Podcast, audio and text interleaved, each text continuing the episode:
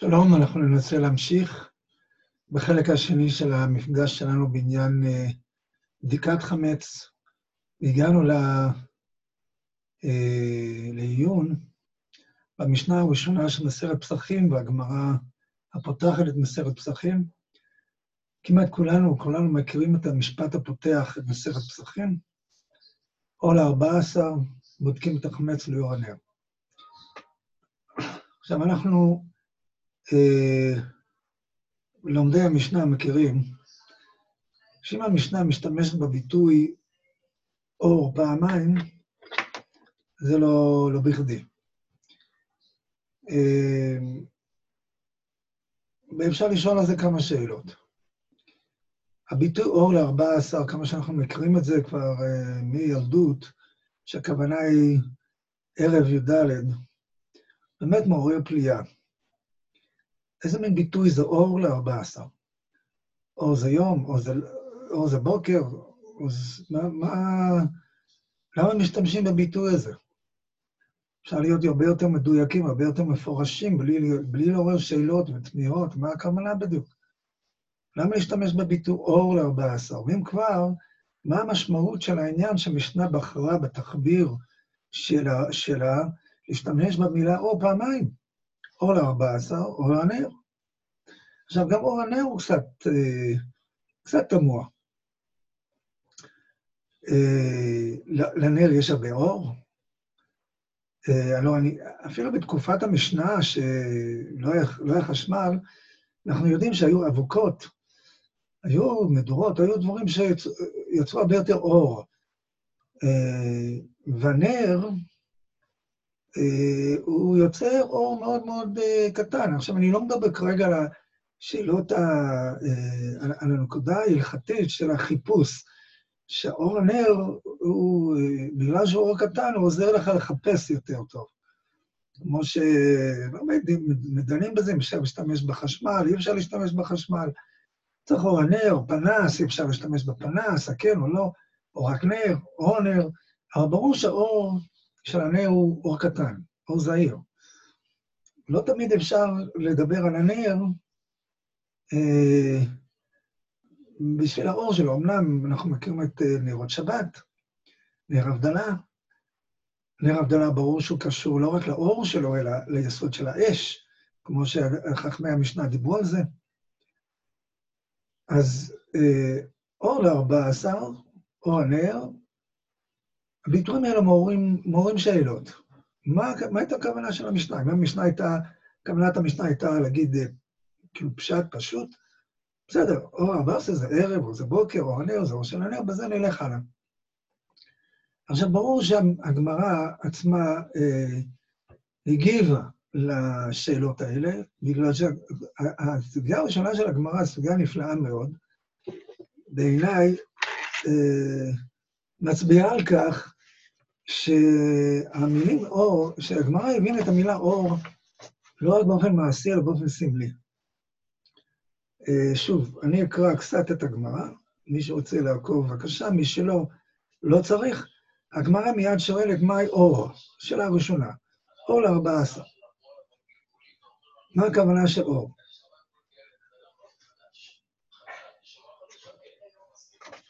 סליחה.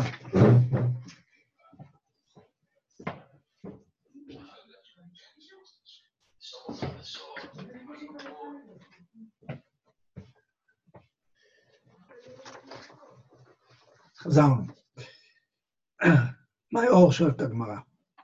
אבומה אומר נגי, כלומר בוקר, שזה כאילו מה שכולנו היינו חושבים. כל ה-14 זה זריחת השמש או עמוד השחר, משהו כשמאיר הבוקר. רב יהודה אומר לילי, הלילה. אז איך הגיע לאור אור ולילה? אני לא יודע, אבל זה מה שרב יהודה אומר. אז הגמרא שואלת, כסלת דעתך, אתה באמת במחשבה הראשונה, אתה באמת חושב שמי שאומר נגד כמו בוקר, הוא מתכוון באמת לבוקר? מי שאומר לילי, מתכוון באמת של הלילה? וזה כאילו הפתח למהלך שלם שהגמרא עכשיו תבנה, מפני ש... כאילו, הש... השאלה באה מהמקום שהגמרא שואלת, אני אביא לך עכשיו הרבה פסוקים, ובכל פסוק אני אקשה על אחת השיטות, כלומר, מי שאמר אה, אה, בוקר, בוקר ממש, הלוא אני אביא לך פסוקים שאו, הכוונה היא לא בוקר, אלא לילה. מי שאמר לילה, הוא באמת התכוון ללילה, אני אביא לך פסוקים שאו, ממש בוקר. אז איך אפשר להבין את שתי ה... האם התכוונו ברצינות לשיטות האלה? לא, יש כל כך הרבה קושיות על כל אחת מהן. עכשיו, יש לשאול הרבה מאוד דברים, הרבה שאלות על, על הגמרא הזאת. חוץ מההצעה המפתיעה שהמילה אור יכול לכוון אותנו לערב או ללילה, כמו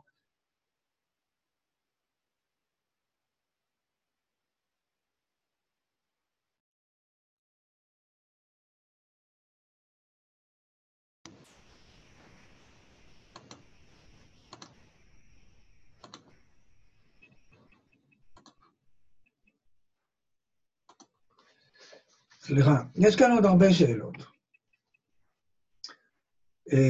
מפני שמסתבר שיש שבע פסוקים, וזה מאוד משמעותי, יש שבע פסוקים, אחר כך יש שבע ברייתות. אנחנו יודעים שבהרבה סוגיות בגמרא, הגמרא אוהבת להביא סדרות של שבע, שבע קושיות, שבע פסוקים, שבע ברייתות. יש שבע פסוקים, אחר שבע ברייתות. כל אחד מהפסוקים, כל אחד מהברייתות הוא המקורות אה, הקדומים, לא תמיד, לא כולם ברייתות, אבל קורבן. אה, אה, הגמרא משתמשת בכל אחד מהפסוקים ובכל אחד מהמקורות להקשות על אחת השיטות האלה, ובכל פעם הגמרא מתרצת. אה, זה מקרה מיוחד, הכוונה במקרה הזה הוא כך וכך. אבל כן, זה לא בדיוק קש, קשה לרב הונא, הוא, הוא יתרץ לך. הפסוק הזה, יש לו עניין מיוחד להשתמש בביטוי הזה לא כמו שהוא חושב. וכך גם רבי יהודה יתרץ על כל דבר שיקשה, שיקשו עליו מפסוקים אחרים. ואז אתה גומר את שבע פסוקים, וגם שבע ברייתות, ואתה אומר לעצמך, אבל רגע, אם הגמרא לא הצליחה בעצם להקשות על אף אחד, מפני שכל פעם הגמרא מסוגלת לתרץ כל קושייה, ובסופו של דבר, מה עשינו? לאן הגענו? הגענו בחזרה למשבצת הפתיחה. הגענו בחזרה לאיפה שהיינו בהתחלה. אז, אז בשביל הגמרא לא ידעה את כל זה? כלומר, אם, אם כל, כל החשבונות של הגמרא זה רק להקשות ולתרץ, האם אני הצלחתי לנצח מצד אחד של שתי השיטות או לא, מי המנצח או מי המפסיד, אז לא, לא הצלחנו לעשות שום דבר, הגמרא לא ידעה את זה לכתחילה. למה לעשות את כל המהלך הזה? בשביל מה? ולא רק זה, בסופו של דבר, הגמרא תגיד, בין רב הונא לבין רב יהודה, כולם מסכימים שאור, הכוונה היא ערב, והם לא חולקים, מפני שכל אחד אה, השתמש בביטוי בשפה העברית כפי שמשתמשים בה במקום שלו. אה, וכולי וכולי. הגמרא תביא אה, הוכחה, ברייתא מפורשת, תנא דברי שמואל, לילי, 14 בודקים את החמץ לאור הנר. כלומר, בודקים את החמץ לאור הנר בלילה. משם אנחנו אומרים שאור זה ערב. וזו הוכחה מושלמת. אז למה לא, הגמרא לא שמה את זה ממש בהתחלה והצילה אה, את כל בחורי התיכון שלומדים כל כך בהתלהבות בבית המדרש, וכל הייסורים האלה, לעבור על כל הפסוקים וכל התירוצים ולהבין, ולה... בשביל מה? אז מתברר, כמו שאנחנו, כמו שאני רוצה להציע לכם, שהפסוקים האלה, אני ניגש רק לשבעת הפסוקים שהגמרא מביאה, נעבור על שבעת הפסוקים ונראה שבעצם הגמרא מציעה לנו מצע, לא מצע מ"ם צדיק ה', מ"ם צדיק ע', מצע רעיוני עמוק ורחב לעניין הזה של בדיקת חמץ, ולמשמעות של הביטוי, אור ל-14, בודקים את החמץ לאור הנר. מתברר שהגמרא בשבעת הפסוקים ממש משרטטת לנו בצורה רחבה ועמוקה תפיסת עולם שלמה לגבי איסור חמץ. מהו? מה המהות שלו? מה הפנימיות שלו? אז בואו נתחיל.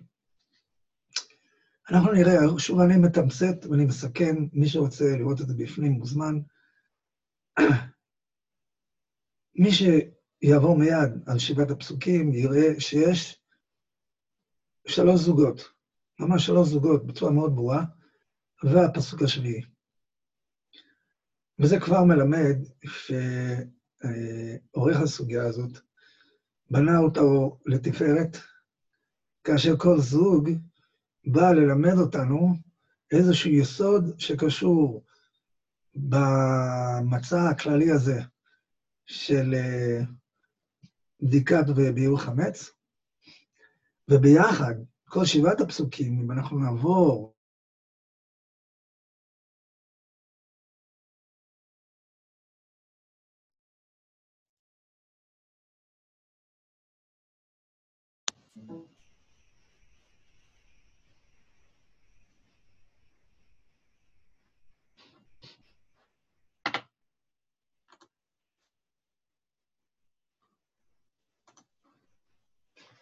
חזרנו. אנחנו נראה שאם אנחנו נעבור על שבעת הפסוקים, יש ממש סיפור, יש דרמה. דרמה שלמה. דרמה תורנית של חכמים, שמעמיקים באמת את מושג החמץ, את איסור החמץ, ואת הכניסה לכל החג, מליל 14 ל-14 בבוקר לליל הסדר. כל המהלך הזה, שהוא בעצם המהלך של מסכת פסחים, פותח בעניין הזה. מה משמעות הפתיחה הזאת? אז נתחיל. Uh, אני אגיד כבר בהתחלה, הזוג הראשון עוסק במיסוד המלכות בישראל, אצל יוסף ואצל דוד. הזוג השני מתאר את מלכות הקדוש ברוך הוא בבריאה, בבריאה כולה, כאשר האור הוא נושא מרכזי. הזוג השלישי, שני פסוקים באיוב, מאיוב, ואפשר כבר לנחש, שני פסוקים מאיוב המתארים את השחיתות ואת הקלקול של מלכות האדם שנפתחה ביוסף ודוד, הקלקול והשחיתות, אלימות בחברת האדם, והפסוק השביעי חוזר לדוד המלך, כאשר הפסוק השביעי שקשור לדוד המלך, משלים וממשיך את הפסוק השני, שעוד רגע נקרא אותו, שגם הוא משהו שדוד המלך אמר. נתחיל. הזוג הראשון פותח בפסוק מאוד מפורסם, שקשור לסיפור של יוסף, יוסף ואחיו, הבוקר אור, ואנשים שלחו. והגמרא שואלת, הנה, אתה רואה? הבוקר אור, אז אור זה בוקר. היינו צריכים את הפסוק, הפסוק הזה בשביל להבין שהמילה אור, כוונה אור, באמת אור. אבל בואו נחשוב רגע על הפסוק הזה. פסוק מאוד מעניין. מה קורה? הבוקר אור ואנשים שולחו, אנשים זה אחרי, אחרי יוסף, הם שולחו עם, ה, עם המזור, עם האוכל שיוסף שם במתחותיהם, יחד עם הכסף שהוא החזיר, וכמובן, הוא גם שם את הגביע, הכסף שלו, באמתחתו של בנימין. הבוקר אור ואנשים שולחו, ואנחנו שואל, שואלים את עצמנו, מה באמת קורה בסיפור הזה? מה, יש אור או יש חושך? מי נמצא באור או מי נמצא בחושך בסיפור הזה? אז האחי, אחי יוסף הם בחושך מוחלט. הם לא יודעים כלום, הם לא מבינים בכלל מי... הם שולחו, באמת שולחו. מישהו שלח אותם, הם בכלל לא שולטים במצב שלהם. עוד מעט הם יוחזרו, והם יאימו איום, ישימו אותם בבית סוהר. הם, הם בעצם אה, מריונטות. יוסף אה, שולח אותם, מחזיר אותם. הם, הם לא, הם, הם, בחו, הם באור בחושך, הם בחושך. בנימין בוודאי בחושך. עוד מעט יתגלה המשחק הזה של הגביע. גם זה איזה מין חושב, אבל גם יוסף הוא מחופש.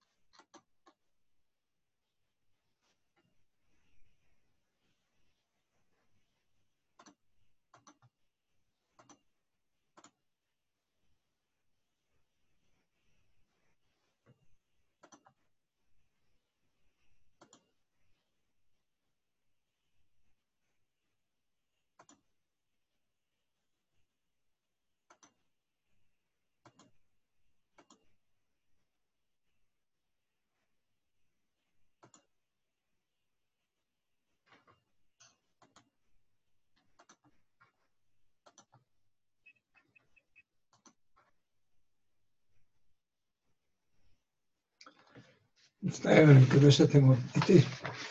אה, גם יוסף, כל הסיפור הזה הוא תחפושת שלמה. אף אחד לא יודע שזה יוסף, אבל בעצם יוסף הוא קצת בחושך. הוא חושב שכל הסיפור הזה על החלמות שלו, זה השגחה של הקדוש ברוך הוא לה, אה, לספק אוכל, לספק אוכל בזמן הבצורת, בזמן הרעב. אבל גם הוא לא יודע שבעצם כל הסיפור הזה זה מבריט בין הבתרים. זה דרך שהקדוש ברוך הוא מביא את עם ישראל לגלות. אז בעצם אנחנו, הבוקר אור ואנשים שלחו, אבל בעצם אין אור. האור הוא פיזיול, פיזיקלי, אור של הבוקר, אור של השמש, אבל כל המציאות היא מציאות של חושך. המלכות של ישראל, הראשון, המלך הראשון, יוסף, הוא צינור לאור גדול. הוא צינור להשגחת הקדוש ברוך הוא בעולם, את זה הוא יודע, ואת זה הוא מפעיל על האחים, אבל הוא בעצם גם צינור לאור עוד יותר גדול, שהוא אפילו לא יודע. אז מלכות ישראל זה, זה מין מציאות כזאת של ריבונות, ושלטון שהוא צינור לתוכנית השם, להשגחת השם, ואנחנו לפעמים יודעים חלק מהסיפור שלנו וחלק לא יודעים. חלק באור וחלק בחושך. זה, המש... זה הפסוק הראשון. הפסוק השני שהגמרא מביאה, פסוק מסוף ספר שמואל, המתארת, המתאר את מלכות בית דוד. ומלכות בית דוד מתואר ככה, מתוארת ככה, וכאור בוקר יזרח שמש. עכשיו לא צריך ללכת רחוק, אנחנו לא צריכים לקרוא שם את כל הפסוקים בשביל להבין שכאשר הפסוק מתאר את מלכות דוד, כאור בוקר יזרח שמש, הכוונה היא סמלית. היא רעיונית. דוד הוא המלך הראשון הגדול. בית דוד יהיה התשתית של הקיום של עם ישראל, גם בבית ראשון וגם לעתיד לבוא.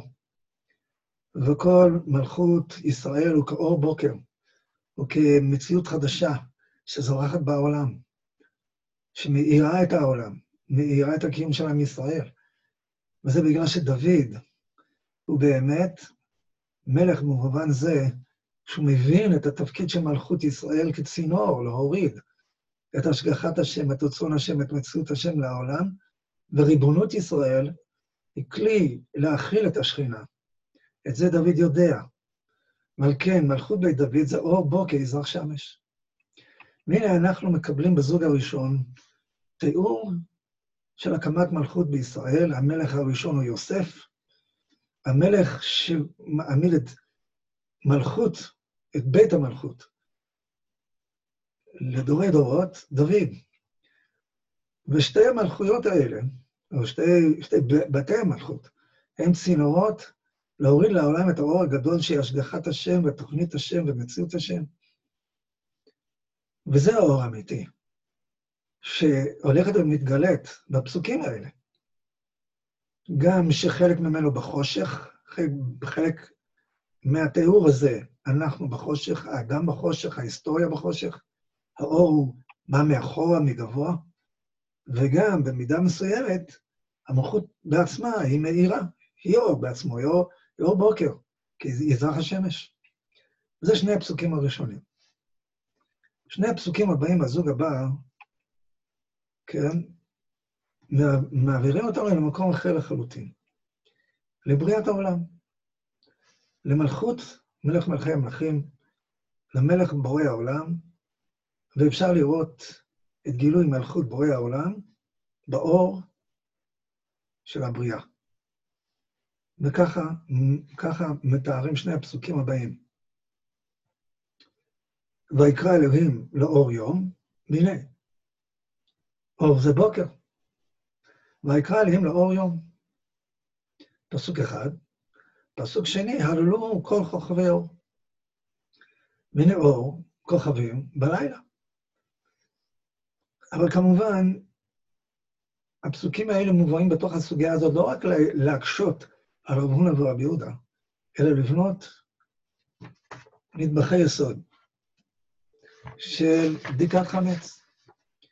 ועכשיו אני מבין שיש מלכות אדם, יוסף ודוד, שהיא מאירה וכולי, ויש גם מאחורה, מגבוה, או מקיף אולי, את האור של יום הראשון של הבריאה. איזה אור זה? אור הגנוז לצדיקים, לעתיד לבוא. אור שדרכו אדם ראה מסוף העולם עד סופו. אור שהוא בכלל לא אור השמש, אבל אור הירח. אור ראשוני כזה, אור אלוקי. והיום אלוהים יהיה אור ויהי אור, זה המקום היחיד שבאמת, גם על פי הפסוק, לא היה פועל מעשי, לא היה פעולה של הקדוש ברוך הוא, פשוט אמר, וככה זה נעשה. והיום אלוהים יהיה אור, אלוהים יהי רקיע, אצל אלוהים את הרקיע. אבל אצל האור של יום ראשון, והיום אלוהים יהיה אור ויהי אור. אור ראשוני אלוקי כזה, שהוא שורש של כל הקיום. מצד שני, כן, יש בתוך הבריאה מי שמהלל או משבח, יש אור שהוא ביטוי של ההלל והשבח של הקדוש ברוך הוא, של בורא העולם, הכוכבים, מה הם עושים כשהם מאירים? האור של הכוכבים, מה זה? זה אמירת הלל. הללו כל כוכבי אור. אז כל הנבראים, האור, ש, שאור של יום ראשון יורד לתוך העולם ביום הרביעי, כאור השמש ואור הירח ואור הכוכבים. ומה אור הכוכבים עושים? הם מהללים את בורא העולם שנתן להם את הכוח להעיר. נפלא. השני הפסוקים עובדים באור, לא זוכר איך קוראים לזה, האור שיורד מלמעלה למטה, אור של הקדוש ברוך הוא ואור חוזר. אור מלמטה למעלה, אור הכוכבים, והשבח וההלל. אבל יותר מזה, שימו לב, כוכבי אור. אז הנה, יש נקודות אור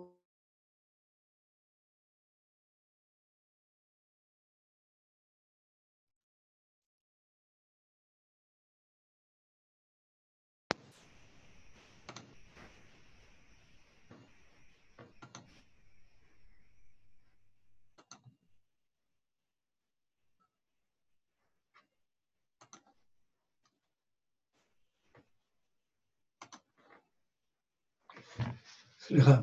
אז הנה, יש נקודות אור בלילה. לא רק אור הנר של היהודי שבודק את החמץ. קודם כל, הלילה מלא אור. חשבתי שאור אור ל-14, ברור שאור זה יום, לא, לא. הבוקר אור ואנשים שלחו, והיום עליהם יהיה אור. לא, לא, לא, יש אור גם בלילה. יש נקודות אור, לא, לא אור איך נקרא לזה, מסנוור, לא אור של השמש. יש נקודות ער זהירות כאלה בלילה. תסתכל בשמיים, תראה שהשמיים מלאים בנקודות אור כאלה נפלאות, זהירות, נחמדות, שמאירות ומהללות את בורא העולם, והופכת את הלילה, ליום, את הלילה ליום, את החושך לאור.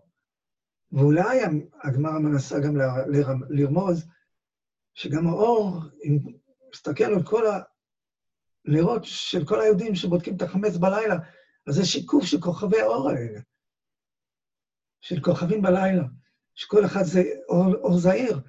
גם כל נר, אור זעיר, וביחד זה כמו כוכבים בלילה, כל הנרות של היהודים, זה כמו כוכבי הלילה שמאירים, וביחד, בעצם כל האורות של כל הנרות האלה הם גם כן מהללים ומשבחים את הקדוש ברוך הוא, מקיימים את מצוותיו.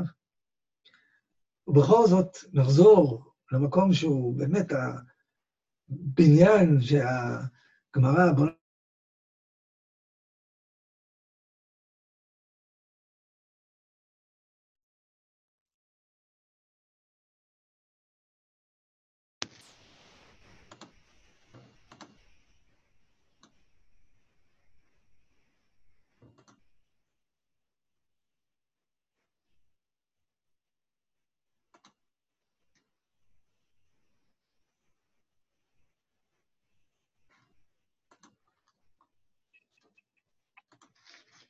יש אה, מלכות בורא העולם. עכשיו, מה היחס בין מלכות האדם לבין מלכות בורא העולם? זה מביא אותנו, צערנו הגדול, לשני פסוקים מספר איוב. ואפילו בלי להגיד מה התוכן שלהם, זה שאנחנו הולכים עכשיו לספר, שחז"ל הביא אותנו לספר איוב, כבר אני מרגיש את הצליל הזה, את האווירה הזאת. משהו הולך פה להתקלקל. פסוק ראשון, לאור יקום רוצח, יקטל עני ואביון, ובלילה יהי כגנב. אז בפסוק הזה פעם ראשונה יש לנו פסוק שעובד גם על היום וגם על הלילה. יש פה דבר מוזר, הוא מתאר מציאות חברתית שבה הרוצחים מסתובבים לאור יום, הורגים את החלשים, לאור יקום רוצח, יקטל, עני ואביון. ומי מסתובב בלילה? גנבים. איזה מין, איזה מין מציאות, איזה מין תיאור, זה מוזר. אה, למה גנבים מסתובבים בלילה? בגלל שיש חושך. לא רוצים שאף אחד יראה אותם. זה יותר קל לגנוב, בוודאי באותה תקופה שלא היה אור 24-7, היה חושך מוחלט. הגנבים מוצאים הסתר, רוצים להסתובב בלילה שאף אחד לא יראה אותם, להיכנס לבית, לצאת מהבית, אף אחד לא יכול לראות אותם, לוקחים מה שרוצים. אז הגנבים הקטנים, כאילו הרשע הקטן הזה, הוא... זה לילה. מסתובבים בלילה. מי מסתובב ביום? וואו. הרשעים האמיתיים, האכזריים, הרשע הגדול, האלים, הוא נמצא ביום, חצוף, תעוזה, לא מפחד מאף אחד. את מי הוא רוצח? הוא שודד. הוא גוזל, הוא שודד. שודד באלימות. את מי? את העניים והאביונים, את החלשים. ביום הרשע צומח, גדל, הופך להיות uh, בפרופורציות גדולות, ממדים גדולים. הרשעים, האמיתיים, לא צריכים את הלילה, לא צריכים את ההסתר, הם מעיזים, מחפשים את החלשים, גומרים אותם, לוקחים את מה, ש... את מה שיש להם, את השלל, את הביזה. איזה תיאור. איזה תיאור. קודם כל זה כמובן חברה נוראה. זה מלכות האדם, שלא כמו המלכות שאנחנו רוצים, אין בו ביטוי של מלכות בורא העולם. ההפך ממלכות בורא העולם, מלכות האדם הוא קלקול, קלקול, חילול של מלכות בורא העולם.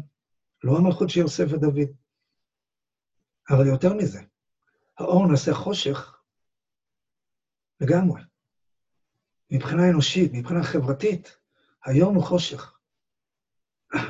בגלל שזה הזמן של העזה והחוצפה, של האכזריות והאלימות חוגגת.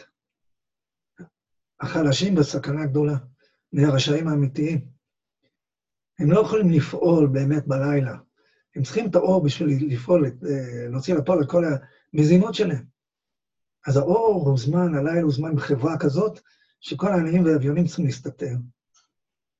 בלילה גנבים קטנים הולכים ומסתובבים. זה הפסוק הראשון שהגמרא מביאה. כאילו להוכיח שאור זה יום. אבל מאחורה ההוכחה, ההוכחה היא שהיום הוא בעצם לילה הוא חושך בחברה הזאת.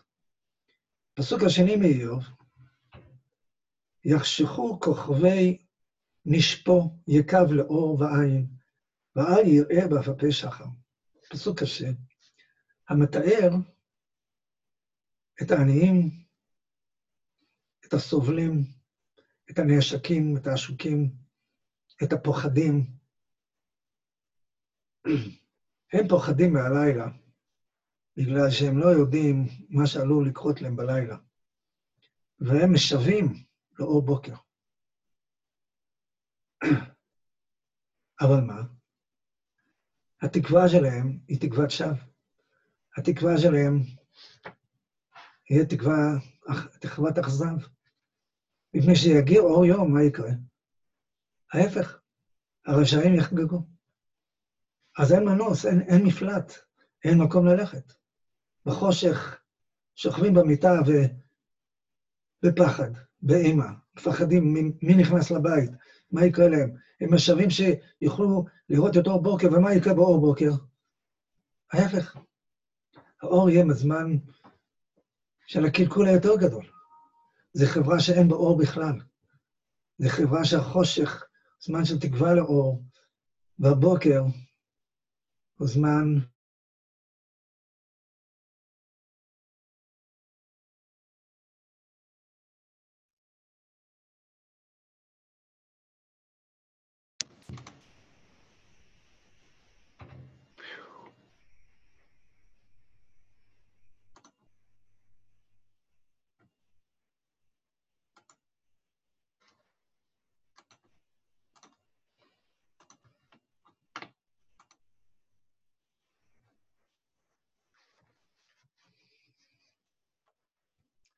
והבוקר הוא זמן של נפילה עוד יותר גדולה.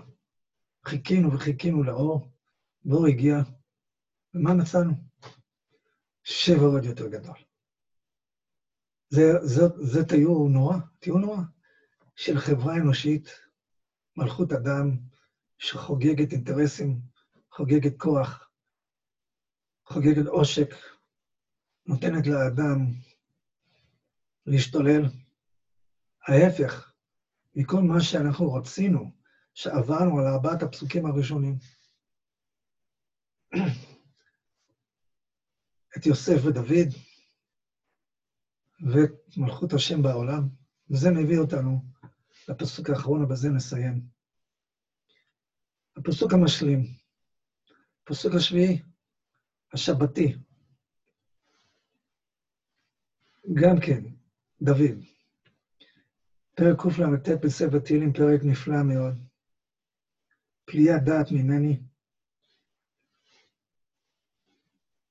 פרק שדוד מתאר כמה שהחוכמה הגדולה בעולם היא גדולה על האדם, ועל האדם ללכת בענווה, אבל בביטחון שהקדוש ברוך הוא שומר עליו ומושע אותו. בפסוק שחז"ל, חכמי הגמרא, עורך הסוגיה, הביאו בשביל להשלים את הרעיון של בדיקת חמץ, אור ל-14 בודקים את החמץ לא הנר, הפסוק הבא, ואומר, אך חושך ישופני, ולילה אור בעדני. יש מקום שאדם שהוא מאמין בקדוש ברוך הוא ומבין שהעולם הוא עולם של מלכות, מלכות בורא העולם, מלכות של מלך מלכי המלכים. מלכות האדם הוא צינור. להוריד לעולם את מלכות הבורא. בשביל אדם שכזה, הלילה הוא מקום של אמירת תהילים. כמו שמתואר בגמרא בברכות, זה הלילה שדוד יושב בחצות הלילה עם הכינור ומנגן. למה בחצות הלילה? בגלל שזה הזמן שהאדם הולך לנוח, לפחות באותה תקופה. אדם הולך לנוח. הוא נותן לעולם להיות בידיים רק של הקדוש ברוך הוא. ואדם נכנס הביתה, לומד תורה בחסד, מדליק אור, לומד פרשת השבוע, קורא תהילים, אומר תיקון חצות, יושב בחצות הלילה בליל הסדר, בחצות הלילה בליל ט"ו בניסן ביציאת מצרים, ונותן לקדוש ברוך הוא לפעול, נותן לקדוש ברוך הוא להנהיג את העולם בלי המעורבות שלו, זה הלילה. וכן, בשביל דוד המלך, פתאום לילה, אור בעדני, הוא אומר. הלילה זה הזמן שלו, מפני שביום זה בלך לך בדרך, כן? שבתך בביתך, לך בדרך, זה זמן של העובדים, רצים, מתפרנסים, בוודאי באותה תקופה. הלילה זה זמן שעוצרים, שנחים, שנותנים לקדוש ברוך הוא לבד לנהל את העולם, בגלל זה חצות הלילה הוא זמן של הניסים, זמן של גילוי השכינה. לאורך כל הסיפור של מסכת פסחים, וגם בליל הסדר. והנה הביטוי שבעצם נותן לנו להבין את המהלך של הסוגיה כולה. הלילה אור בעדני. כן, הלילה יכול להפוך להיות אור, אומר דוד המלך. מתי? מתי שמוצאים את החמץ מהבית. מתי שמוצאים מהבית את הביטוי העיקרי של כוחות היצירה של תרבות האדם, ונותנים למלכות הבורא, והיום אלוהים היא אור, הללו כוכבי אור, להתגלות את דרך מלכות האדם, להתגלות דרך מלכות של יוסף, מלכות של דוד, המלכות הפרטית שלנו בבית שלנו, המלכות שלנו בביתנו, המלכות שלנו בארץ הזאת, בריבונות הזאת החדשה של עם ישראל. מוצאים את החמץ מהבית, אומר אצלנו הגמרא, בכדי לקיים את המהלך הזה של שבעת הפסוקים. לבנות את היסוד של המלכות שלנו על בסיס אמונתו של יוסף, על בסיס, גילוי, גילוי השגחה בעולם בסיפור הזה, להביא לגילוי מלכות השם כמו שדוד עשה, כשהוא קיבל מהקדוש ברוך הוא את הברכה שמלכותו יהיה כאור בוקר, להביא לעולם את האור של, של יום הראשון, ולהלל ולשבח את הקדוש ברוך הוא באור הנר שלנו, כמו כוכבי האור, לעקור מאיתנו את, את שני הפסוקים מאיוב, זה עקירת החמץ מהבית שלנו, שלא נראה ולא נקיים בשום פנים שום דבר שקשור לשני הפסוקים האלה שבאים מאיוב, שהחברה שלנו לחס וחלילה לא, לא תיראה כזאת. ובסופו של דבר להגיע לפסוק השביעי, של לילה אור בעדינו, שזה מה שנעשה בליל הסדר. שליל הסדר יהיה אור בעדינו. יהיה לילה שאנחנו ממש מורידים אלינו את ההבנה שכל היצירה של עם ישראל הוא חלק מהתוכנית הגדולה. הריבונות של עם ישראל, הקדוש ברוך הוא רוצה את הריבונות שלנו, הוא רוצה את המלכות שלנו, הוא רוצה את האדם, אבל הוא רוצה אותו בתנאי שאנחנו נכיר בליל הסדר, שכל המציאות שלנו כעם ישראל תלויה ומבוססת על הוצאת החמץ מהבית, על הוצאת שני הפסוקים מאיוב מהבית, בכדי שנוכל לקיים את ארבעת הפסוקים הראשונים, ובעיקר את הפסוק השביעי של המהלך הזה. וככה גדולי חכמי, חכמי בבל כנראה ניסו להסביר אור לארבע עשר, באמת אור לארבע עשר, אור גדול בלילה. בודקים את החמץ לאור הקטן הזה, כמו כוכבי האור, וכל יהודי בבית שלו ידליק אור קטן בנר, וכל האורות האלה, כל הנרות האלה, הם, הם יהללו וישבחו את הקדוש ברוך הוא בגלל שאנחנו רוצים את מלכותו. ועל כן אנחנו מוצאים את החמץ והופכים את הבית שלנו למקדש השם, למזבח השם, שאין בו חמץ ולא שעור. ובלילה נשב ונאכל את קורבן הפסח עם המצות, ונקרב את עצמנו לשכינה. נהיה גאולים גם השנה, ולא רק נספר את הסיפור כמו שהיה פעם, כמו שרבי עקיבא אמר, נהיה גאולים באמת בשנה הזאת, בעזרת השם יתברך, נהיה גאולים אמיתיים, והקדוש ברוך הוא יאיר לנו את הלילה הזאת כאור בוקר.